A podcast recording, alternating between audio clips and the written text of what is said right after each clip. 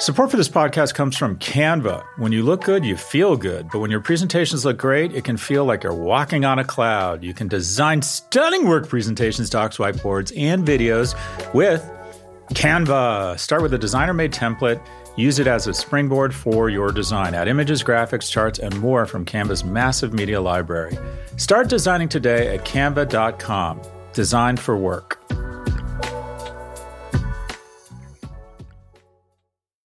You know how to book flights and hotels.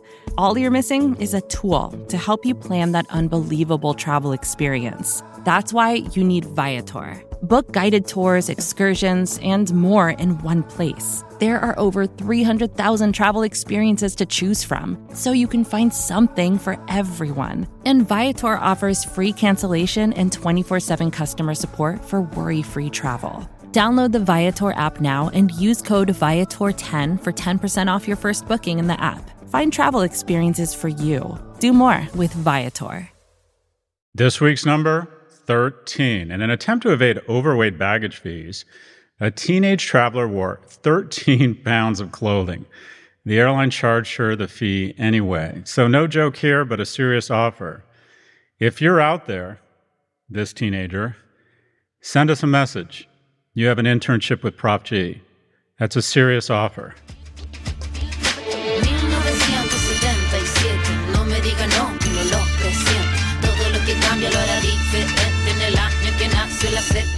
Welcome to Prof G Markets. Today, we're discussing one, Cava's IPO in the fast casual restaurant industry, two, how private equity makes money in the public markets, and then three, an unpack on Montana's attempt to ban TikTok. Here with the news is someone wearing only 12 and a half pounds of clothing and makeup. Prof G media analyst Ed Elson. Ed, what is going on? I'm good, Scott. I'm busy. I've got uh, college reunions this weekend, and then I'm going to Costa Rica on Wednesday. What, like six month reunions? Aren't you? How old are you again? My second year. Your second year reunion. Okay, you are definitely overpaid. You've only been out of college for two years. That's right. They have two year reunions. Yeah, yeah. It's a it's a huge deal. Yeah, that's why Princeton has an endowment the size of Costa Rica, and yet continues to reject ninety two percent of their applicants, is because they raise money. If you do in fact give money back to them, do it from your side hustle, whatever that is raising hypoallergenic labradoodles. But no, I don't want any Prof G money to go back to Princeton. Are we clear, reunion committee and Ed Elson? At least for the next five years. Then I'll start to want to give back. Probably they're very convincing with their their donation strategies. Well, they really need it. I mean, what's Princeton's endowment? I think it's something like something seven absurd. million dollars per student. Yeah, they really need your money. Ed. Yeah. That's that is absolutely the best use of funds from you right now is to help Princeton advance the trajectory of the children of wealthy people and freakishly remarkable kids mm-hmm. from other households that help smear Vaseline over the lens of their mendacious fuckery and income inequality. Anyways, on to the news. There's actually one final stat you might like. This uh, this Princeton reunions thing is consistently the largest single beer order in the United States annually. Princeton people drink beer. I would have mm-hmm. thought it'd be like mm-hmm. the you know the mo- more Pimm's cups are ordered special order from. wow, beer. Yeah, three straight days just drinking beer. So I'll be on good form next week. I gotta be honest. I like Princeton, or I hate them less now. I hate them less now. Get to the news, Ed. Let's start with our weekly review of market vitals.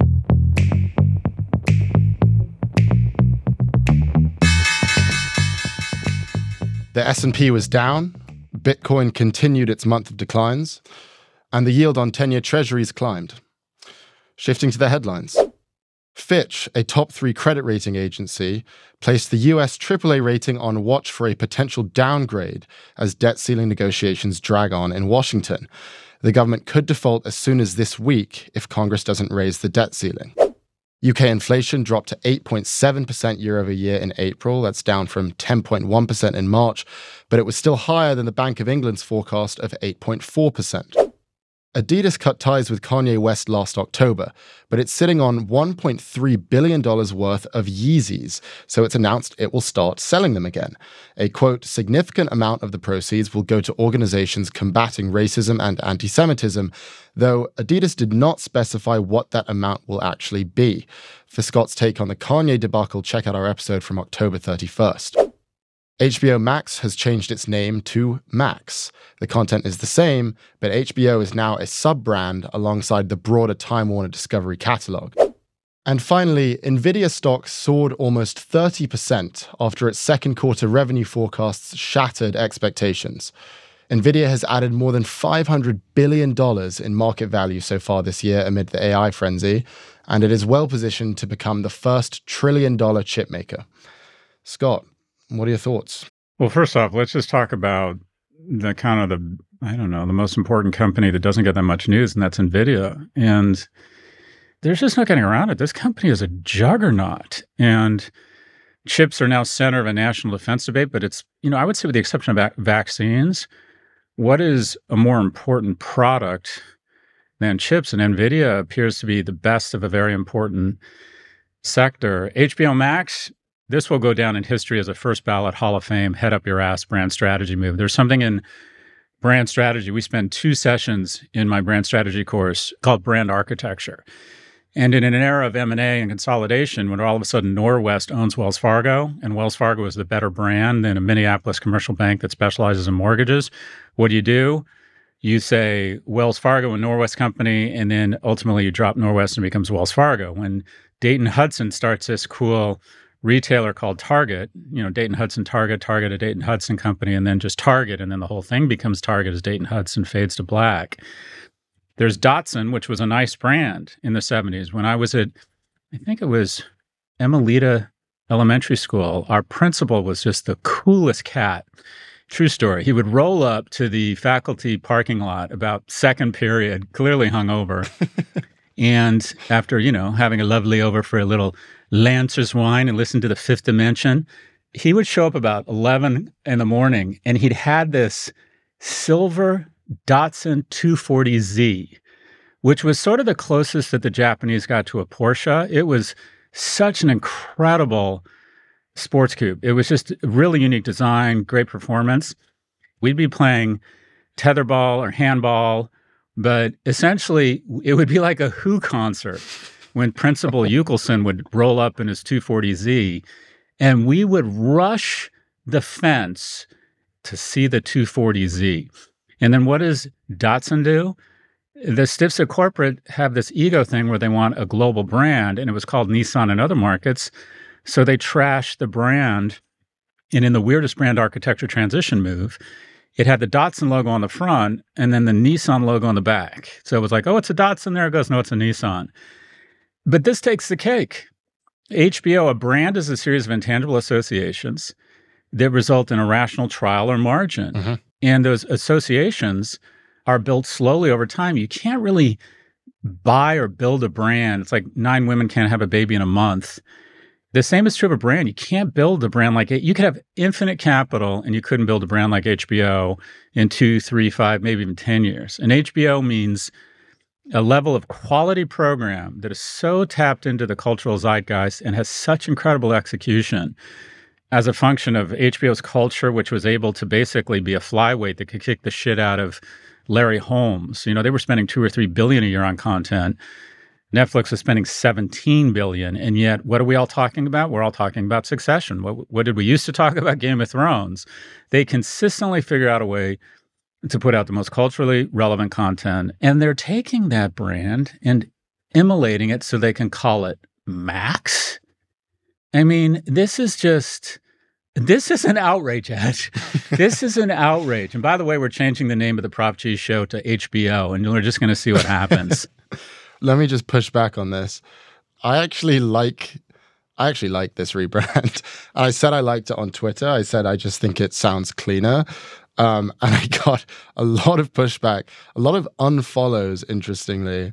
Um, but the way I see it is, you know, you you just made the analogy of the Datsun logo on the front, Nissan logo on the back.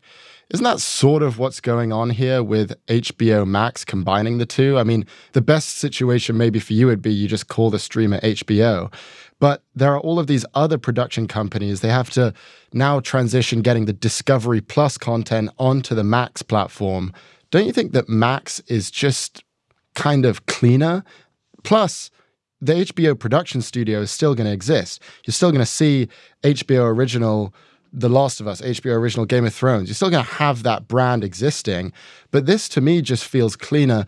Plus, they've got that that bullseye through the A in the Max, which is sort of a, a hat tip to the HBO brand. what do you think of that? Well, first off, let's let's nod to your logic and let's change the name of your educational institution to Prince because it's cleaner, Ed. it's cleaner. So you're the university formerly known as Prince. Look, the notion that we're going to change something to Max and take decades of branding in intangible associations, what you had with HBO is anything on HBO I would trial that I had so much confidence and trust in that brand. And brand is sort of synonymous with differentiation and trust. And the thing about HBO that made it so successful wasn't the shows that were on it, it was the shows that weren't on it. And that is the bar is just a little bit higher. Whereas Netflix is like, you know, we're going to greenlight pretty much everything. Amazon is essentially we're the Walmart. We just any hey, you want to sell through us anything. It actually has more content than any streaming network. HBO was the luxury brand. It was the Hermes bag the Birkin bag, the Chanel of media. And it was also had incredible self-expressive benefit. I remember parties in the 70s in Southern California where my dad was trying to fuck everyone that wasn't his wife.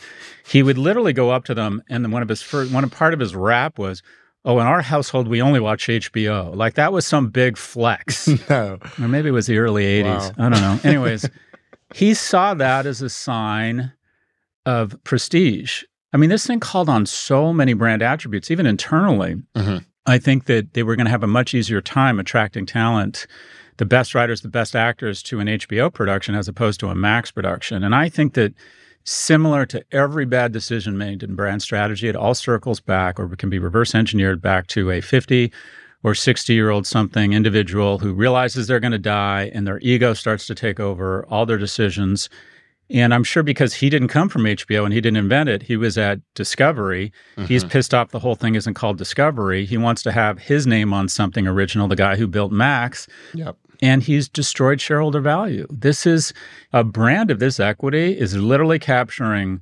lightning in a bottle over and over for decades. And to just trash it and say, oh, we're now we're Max. I mean, this will go down first ballot Hall of Fame of stupid fucking decisions. Anyways, before you say anything really dumb, I'm going to keep going here. Adidas, I feel for them. Uh, they made, or as I like to call them, Adidas. Because you know I live in Europe now. Ed. Mm-hmm. I live in That's Europe. Right. Adidas. I like Adidas. I think they I think they showed real mettle by saying, you know, sorry, Kanye, that shit just don't that kind of anti-Semitic weirdness. Just that dog don't hunt here, regardless of the the economic harm. And I think their stock, that was a buying opportunity when it went down, and I think it's ripped back. 1.3 billion. My question would be, and it's easy to be a purist and heckle from the cheap seats. You know, my question would be, is any of that money going to go to him? And if it does, uh, you know, that uh, it's sort of uncomfortable. But selling a bunch of Yeezys, they will actually probably clear out pretty fast because they'll probably become collector's items. Sorry, I just want to push back. I mean, we talked about this issue on No Mercy, No Malice, and one of the things that we pointed out is that at certain points, corporations need to draw a line just to sort of remind ourselves that a line even exists in the first place. And we commended Adidas for taking action about this. Doesn't this kind of nullify everything that they did? I mean, it's it's the epitome of all talk, no action. Shouldn't we be making, I don't know, maybe a bigger deal out of this? 1.3 billion, right? They're not producing anymore. They severed the relationship. I mean, I, I just I empathize with the board members here. Like 1.3 billion dollars. If that if we just burn it and we when we say to the world, "Aren't we pure?" Okay, that puts us in a hole. That makes it harder for us to compete with Nike. Makes it harder for us to be economically viable and continue to be a good company that makes the right decision in the long term. So I sort of give them a hall pass here. It's a lot of money. Uh, they're trying to say we're going to you know donate some of this money to causes that are directly trying to combat the venom and weirdness that came out of Kanye's mouth. But 1.3 billion dollars is that's a serious hit to the company and the employees and the stakeholders. And like I said, it's just so easy to be a purist outside the company walls. But you know, I think that they should do what you suggest, and they should just change the brand name to Das like Das Boot. That's cleaner, isn't it? Das. It's clean.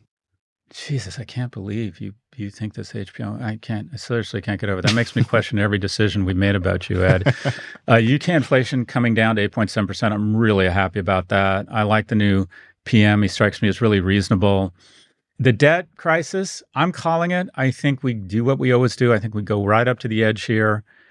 I think Speaker McCarthy is. Uh, I I hate to use the R word, but I do think he's reasonable. I think in a back room they've winked and nodded at each other and said, okay, uh, I gotta, he said, Mr. President, I gotta pretend I'm fucking crazy to keep the crazies in line and pretend that I'm hearing them and acting crazy and we'll get right up to the eve of this thing.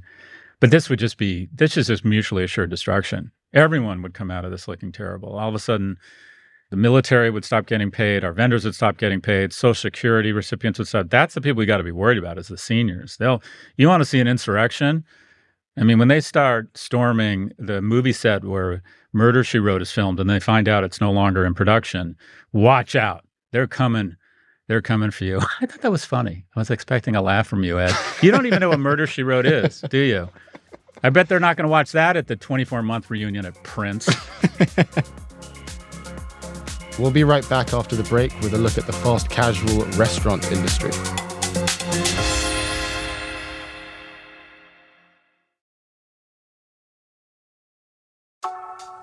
When your work presentations and docs look good, you look good. You can design stunning work presentations, docs, whiteboards, and videos with Canva. You can start with a designer made template, then use that as a springboard for your design. Add images, graphics, charts, and more from Canva's massive media library. Or get a huge head start with AI powered Canva presentations and docs. Just describe what you want with a few words, and Canva will generate amazing slides and text in seconds. It's AI that anybody can use, no matter what department you work in or whatever work task you need to get done. Look, we all need to visually communicate at work. Canva makes it easy to get your point across while looking professional. And at the end of it all, that stunning Canva presentation is going to make you look good, wow any audience, and finish your work faster. Start designing today at canva.com. Design for work.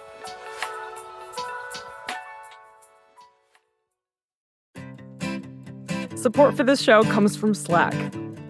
You're a growing business and you can't afford to slow down. If anything, you could probably use a few more hours in the day. That's why the most successful growing businesses are working together in Slack. Slack is where work happens, with all your people, data, and information in one AI powered place. Start a call instantly in huddles and ditch cumbersome calendar invites. Or build an automation with Workflow Builder to take routine tasks off your plate, no coding required. Grow your business in Slack. Visit slack.com to get started.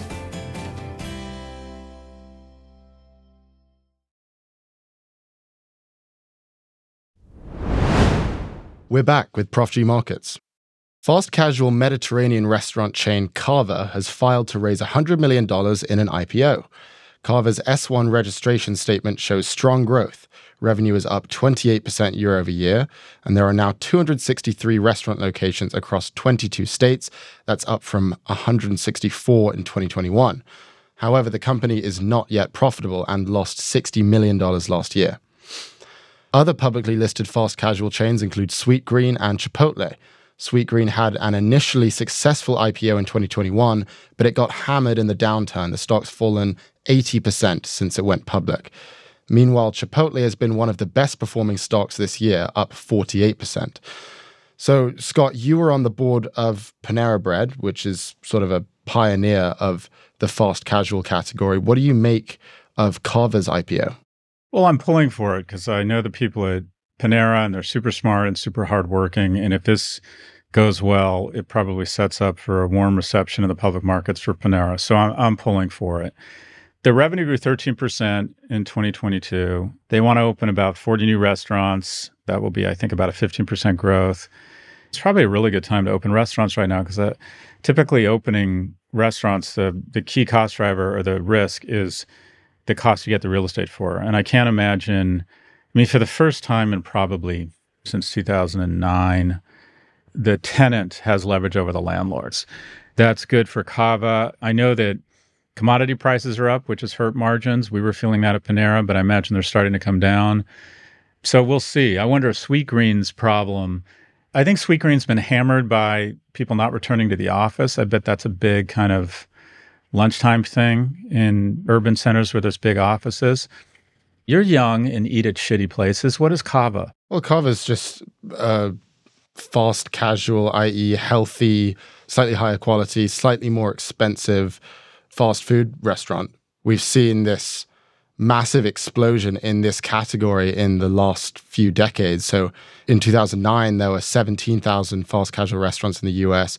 It was a $19 billion market. By 2018, that number had doubled to 35,000 restaurants. It had grown into a $48 billion market. The global market is expected to reach 209 billion in annual sales by 2027. So it, it definitely feels like this is a global consumer shift from traditional fast food to fast casual. So I guess my question to you, especially given your experience at Panera Bread, would be what is changing about consumer preferences in the food industry? And do you think that we're going to see a decline in the the staple fast food brands? The only insight I would have is that think of them not as much as restaurants, but as distribution centers. Now, over 50%, I believe, of purchases at Panera originate digitally. People buy online, pick up in store. COVID sort of accelerated that trend and they had to build in new capabilities. And COVID, to a certain extent, gave them cloud cover to make these types of investments. I mean, the innovation is pretty striking. I still think, I mean, the other thing that just always amazed everybody was if you, Chipotle, Panera, and Starbucks had similar NPS scores, somewhere I think in the low 60s. Could you explain what NPS means? Net promoter score is basically your likelihood to tell someone else, would you recommend this to a friend? Would you not? And then it's a ratio of those that creates an NPS. Yeah. That is seen as a very simple metric that kind of connotes the value of the product. You know, would you recommend it to a friend at the end of the day? The NPS for Chick fil A is like low 80s. I mean, Chick fil A is a phenomena. And uh, I would argue the reason they've done that is because their compensation strategy. They lend money to people who want to be store managers, so there's an owner there at all times. And if you really think about great restaurants and great retail, it's kind of a function of the level of vested interest or ownership that someone has running the store because you can just feel it. When you're in a restaurant where the owner's there, just everything works better. I always feel like the food is, I don't want to say last, but it, the, the culture, the cost of the real estate, and then figuring out a way to create more dollars per square foot through digital technology. What's interesting is Chipotle only spends 5% of their total revenue on occupancy. And we used to, in especially retail, have this basic metric. And that was if you could get below 12% of your revenue going to the occupancy costs, you had a model that worked. What actually are the occupancy costs? What is rent, rent and utilities, Yeah. four wall unit economics? That 5% number, uh, occupancy as a percentage of total revenue, isn't isn't because they have better deals. It's because they run so much revenue through those stores. I mean, Chipotle is just a business juggernaut. It's valued at an enterprise value to EBITDA of 36 times. That's greater than Apple, Amazon, or Alphabet. So if you want a tech stock, invest in Chipotle, or at least it's got big tech like valuations. That probably means you should avoid it, quite frankly. Cava, my guess is they won't get the same multiple. But it's the most important thing about them is not what they say about Cava, not what they says about fast casual, but what it'll say about the state of the IPO market. That's what everyone will take from this.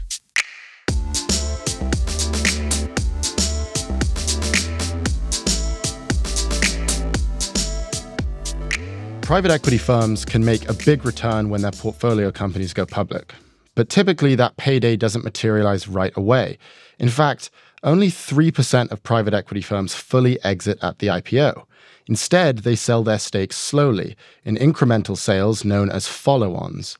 The average PE firm finishes selling its stake three years after the IPO. That includes the initial six month lockup period, which is standard in IPOs. And many private equity firms hold for even longer, some for more than a decade, as they hope to sell above the IPO price. But this year has proven to be an unusual one for follow ons.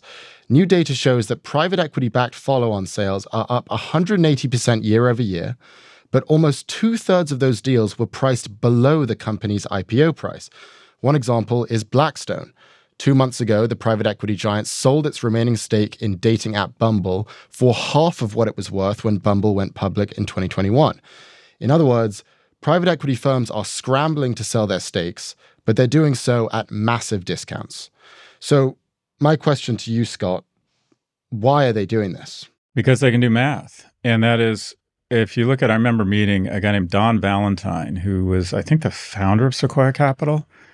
And this must have been 20, 25 years ago. And he said the biggest mistake they made was not holding on to the equity of their companies that went public. And they invested in companies like Amazon and Google.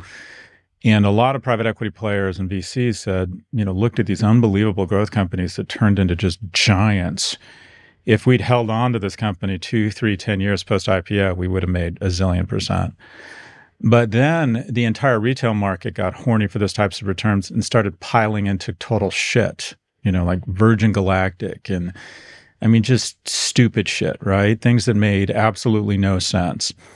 And these guys look at basic things like price earnings and they realize that regardless of the heat, regardless of what's in trend or off trend, ultimately fundamentals raise their head. And when you're looking at a company like Bumble, I'm sure they did the math and said, okay, let's value it against Match, let's value it against other companies growing at the same amount. And even at half of where it was trading at its IPO price, ignore the IPO price. And this is what you're supposed to do as an investor. You're supposed to ignore history. You're not supposed to anchor off of past prices. I have trouble buying any stock. I look at Nvidia and I think great stock, but it's up 140% this year. I shouldn't buy. But the reality is you should just look at it here today. And what's what's happened to it makes no sense. And so the PE guys look at a stock like Bumble and they go, okay, even though it's been cut in half, it's still overvalued. And so we should get the hell out of Dodge. So one thing I didn't realize is, but it it's totally obvious now that I know, when you hold on to those public holdings, you still get to charge a management fee. So the management fee is around 1 to 2% for private equity and VC firms, which basically creates an incentive to continue to hold on to your public holdings. And just some data, I didn't really realize this. As you said, private equity firms are not supposed to be investing in the public markets, but the average period at which a private equity firm sells its stake is three years after the IPO. In roughly a quarter of deals, private equity firms retain around half of their holdings after five years.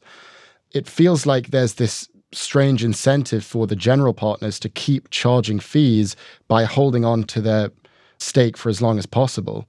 Do you think that that's accurate? Am I being too cynical there? I just love it when the student becomes the master. yeah, you're you're figuring out this is a racket. Yeah. And that is this is typically roughly speaking the life of an asset manager. He or she outperforms the market. They raise a few hundred million dollars and with that money they're all over everything and they can be really nimble. They can go into smaller companies. You know, the whole world is their universe. And they can be all over stuff and apply a small group of really talented people to finding great opportunities. And they only need a few and then because they post great returns, they go out and they're able to raise a lot more capital, which means they have to put more capital to work, which limits the investments they can make. It means that they have to hire more people that maybe aren't as talented as the original investors. But all of a sudden, their returns become secondary to that 2% management fee. If you're a billion dollar credit fund and you post great returns and you're able to go out and raise 5, 10, then 20, on January 1, you make $400 million.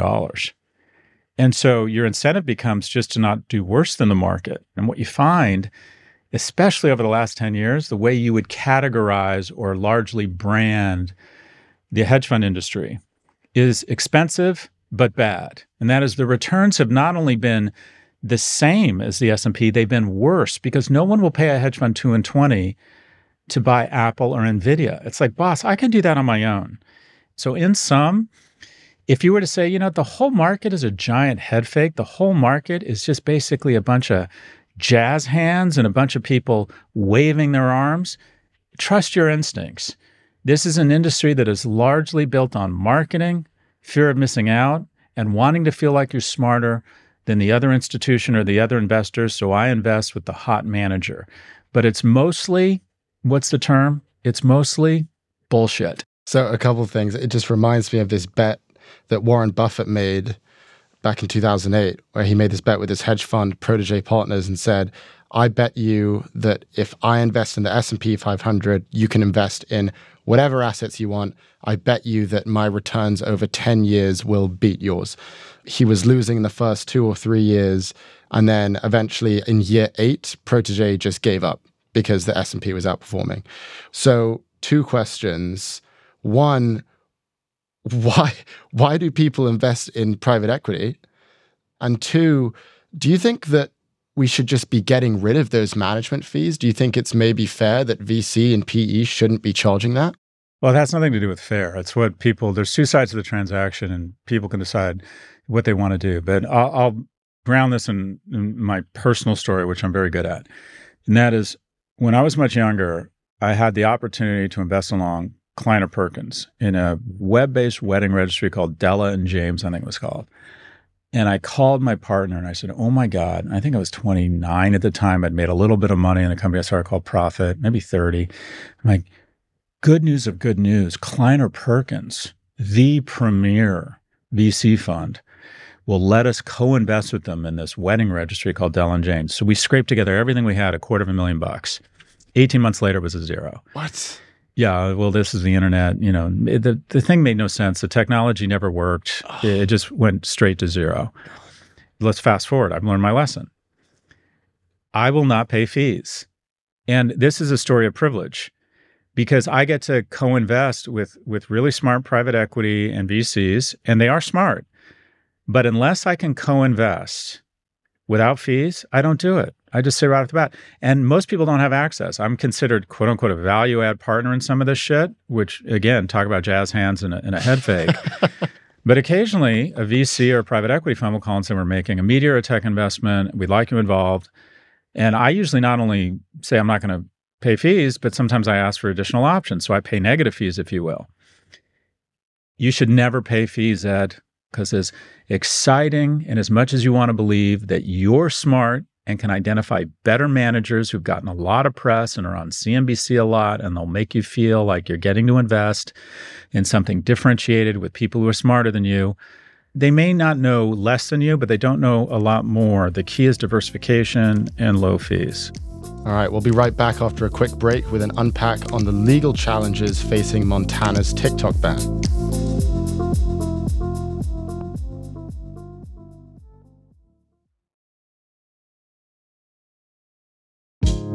Support for this show comes from NetSuite. If you own a business, money is often at the top of your mind. How to save it, how to spend it, how much you need, how much you don't need.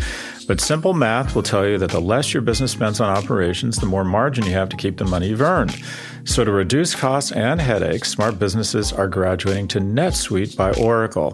NetSuite is a leading cloud financial system bringing accounting, financial management, inventory, and HR into one platform and one source of truth.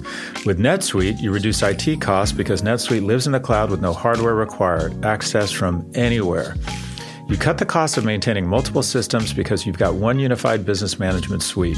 You improve efficiency by bringing all your major business processes into one platform, slashing manual tasks and errors.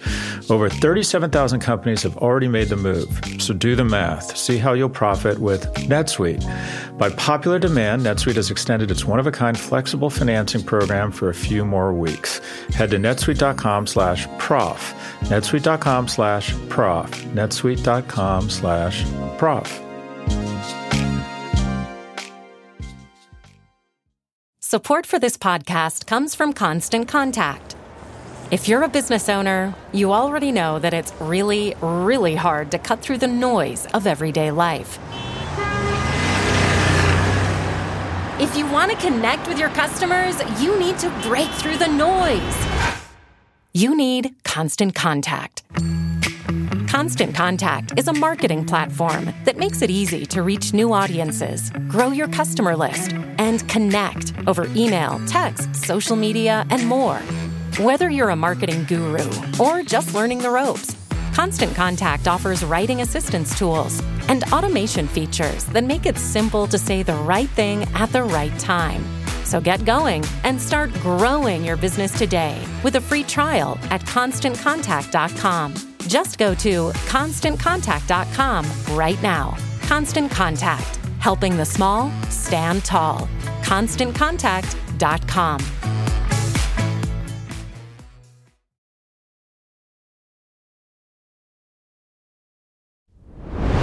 We're back with Prof G Markets.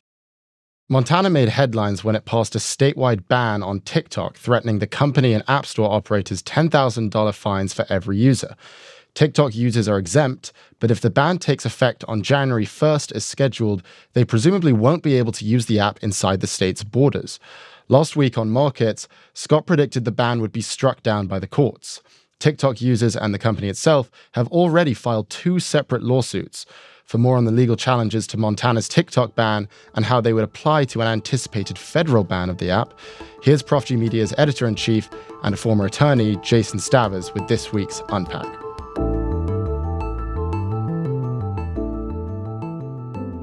Yeah, I think right off the top, every legal analyst that's taken a real look at Montana's ban will tell you this is not going to survive court review. Uh, and it's informative to understand why. And I think it also sheds some light on some of the challenges that proposed federal bans on TikTok might take. One of the challenges for Montana is that they, with this ban, they have stepped into at least two pretty significant areas that the Constitution reserves for the federal government. Uh, the first is interstate commerce. So states can manage the commerce that takes place within their own state. But what they can't do is burden commerce between the states. So California can't, for example, ban Oregon wine in California. They, they can ban wine, but not Oregon wine specifically. Now, TikTok is clearly a nationwide platform, and there's a lot of commerce on TikTok, advertising, people selling things, etc. And so by trying to carve Montana out of that system, Montana is limiting the ability of people outside Montana to reach in, people in Montana to reach out, and also interfering with people who are not Montana residents but happen to be passing through Montana or do business with people in Montana that's somehow connected with their use of TikTok. The next area is even more of a problem right? The stated reason for this ban, or one of them anyway, is the concern that the Chinese government will somehow use TikTok to harm citizens of Montana.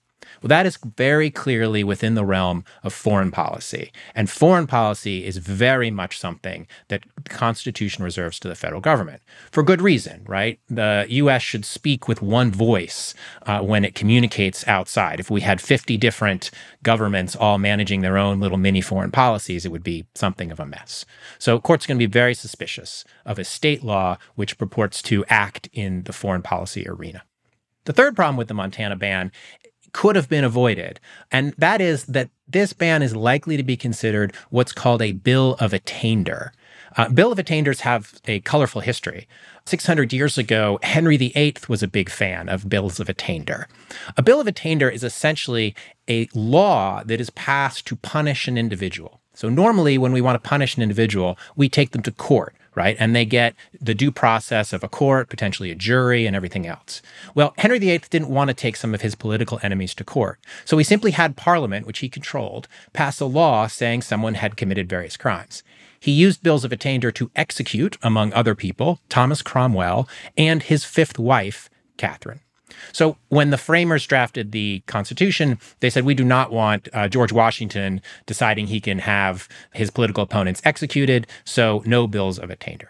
Now, this is actually a very easy problem to get around, and the federal bans that are being considered do this. All Montana had to do was say a certain class of companies, social media companies that are owned by adversarial governments, for example, are subject to this ban. Or they could have said companies subject to this ban will be determined by the executive, by the governor, on, based on some principles. That is a typical way that Congress and state legislatures get around this issue. And it's also just more principled because it makes everything somewhat more clear. Instead, though, Montana, I mean, the ban itself, the statute is called a ban on TikTok.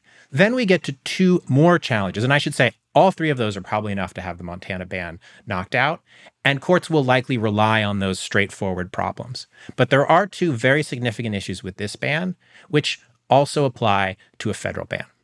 Uh, the first, which has gotten a lot of ventilation in the press, is that TikTok is a popular platform for speech. Courts do not allow the Congress to burden free speech unnecessarily.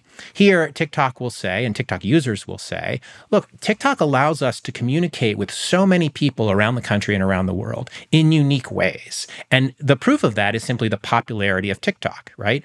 Uh, the government can say, sure, but there's other ways you can communicate. But it's quite clear that TikTok offers people something they can't get anywhere else. That's why so many people are flocking to TikTok. So courts will be very suspicious of a government attempt to limit that speech. And by banning the app entirely, they're completely eliminating that speech. There's another significant constitutional infirmity with these bans, though, that hasn't gotten as much attention, but I think is a very serious one. And that is the fact that TikTok accounts are valuable property for people who use them to make an income. And this is something that we're seeing in Montana right now. The first lawsuit against this statute was not filed by TikTok, but was filed by a group of TikTok users. And they're very sympathetic plaintiffs, right? So, for example, you have a former Marine who makes TikToks about life as a veteran, and she makes a significant portion of her income through her TikTok account. And then they had the wife of a rancher who TikToks about rural life. She has tripled her family's household income on the basis of her TikTok account. So a TikTok ban takes that property away. The Constitution was put in place in substantial part to protect property rights from government intrusion. The government can't take your property without due process, meaning they have to give you an opportunity to defend your property. And if they take it for no other good reason, they have to compensate you for it. So it seems very unlikely, and I haven't seen any effort by these TikTok bans that are being proposed to develop some sort of compensation program or some sort of system for protecting the property rights of people who've built up some pretty substantial businesses on their TikTok accounts. If the federal government passes a ban and they bring these arguments to court, what courts will do is they will weigh these issues, the, the burden on speech and the burden on property rights, against the potential threat a challenge for the government is that the threat is largely hypothetical, right? They don't have evidence or much evidence that the Chinese government is actually doing any of the things that we're concerned about. The other thing courts will do is they will say, is this the most narrowly tailored thing that you could do to prevent this harm? And here I think the government has a real problem justifying a TikTok ban because the harms here are not really TikTok itself, but other things that the government of China or potentially TikTok are going to do. So I think courts and challengers to these laws can genuinely say, hey, why don't you do this? Why don't you enforce data privacy laws? Why don't you enforce disclosure laws? Or if the things that China is supposedly going to do are not yet illegal, make those things illegal make manipulating these accounts illegal, right? Make spying on Americans illegal, and then go enforce those laws. What Montana did here was grandstanding. It, this law is, is poorly drafted and is not going to last. But it has served a useful function, which is that these conversations are often hard to pin down in the abstract. But when you get a law and you get a court case and, and lawyers begin to write briefs and, and pull plaintiffs into the situation, a lot of these issues get clearer and it becomes more apparent what is going to pass constitutional review and what's not. Yeah, and people talk about it more, including this podcast. Um, Scott, you've come out in favor of a nationwide ban of TikTok. You cited the risks of Chinese government interference. Do you think it's worth it for Congress to take on what as Jason has pointed out, looks like a very tough legal fight.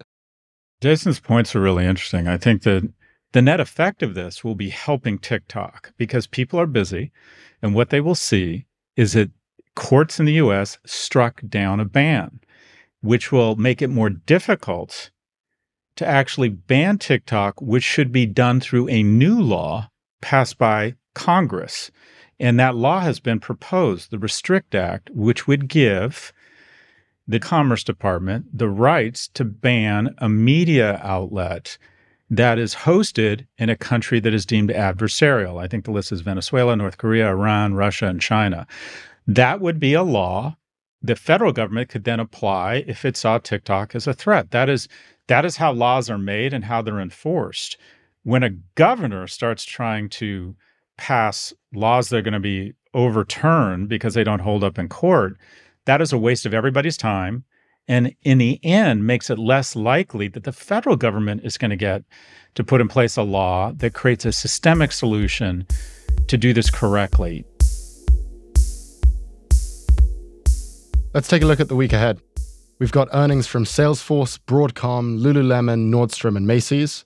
We'll see the unemployment rate for April, and we'll also see if Congress can come to an agreement on the debt ceiling. Treasury Secretary Janet Yellen previously warned the US government could run out of money to pay its bills by June 1st. That's this Thursday. Scott, any predictions? I have a short term and a long term prediction or medium term. So, regarding the debt ceiling, uh, 11th hour resolution, I think the incentives are just too great for both parties or all parties to um, avoid this. So, I, I think the markets appear to think a deal is going to get done. I believe a deal is going to get done. That's my short term prediction. My long term prediction is that Linda Yaccarino will be fired from Twitter or will resign. Uh, listening to that shit show that was the Governor DeSantis announcement for his run for president, where they basically made the escalators, you know, announcement of Trump look sophisticated and elegant. You know, this thing was just such a shit show. It was like 2014 called and wants his podcast back.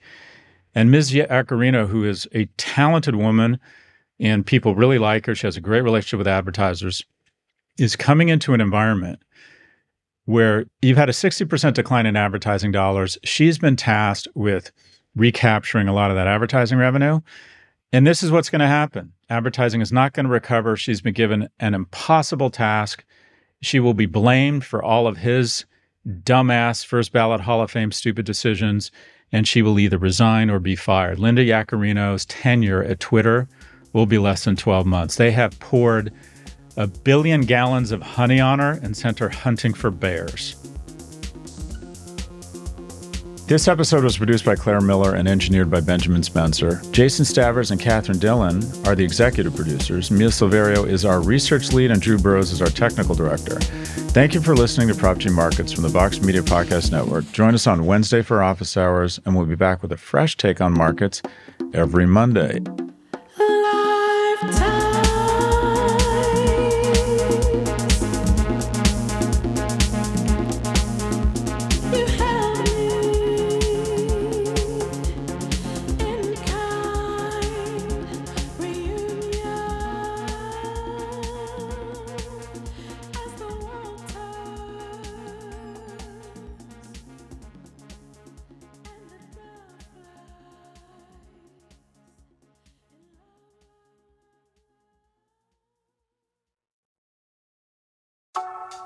Thanks to Canva for their support. You're busy, there's no denying that, and we all wish for just a little more time in the day. So why not let Canva help you get your work done faster and more efficiently?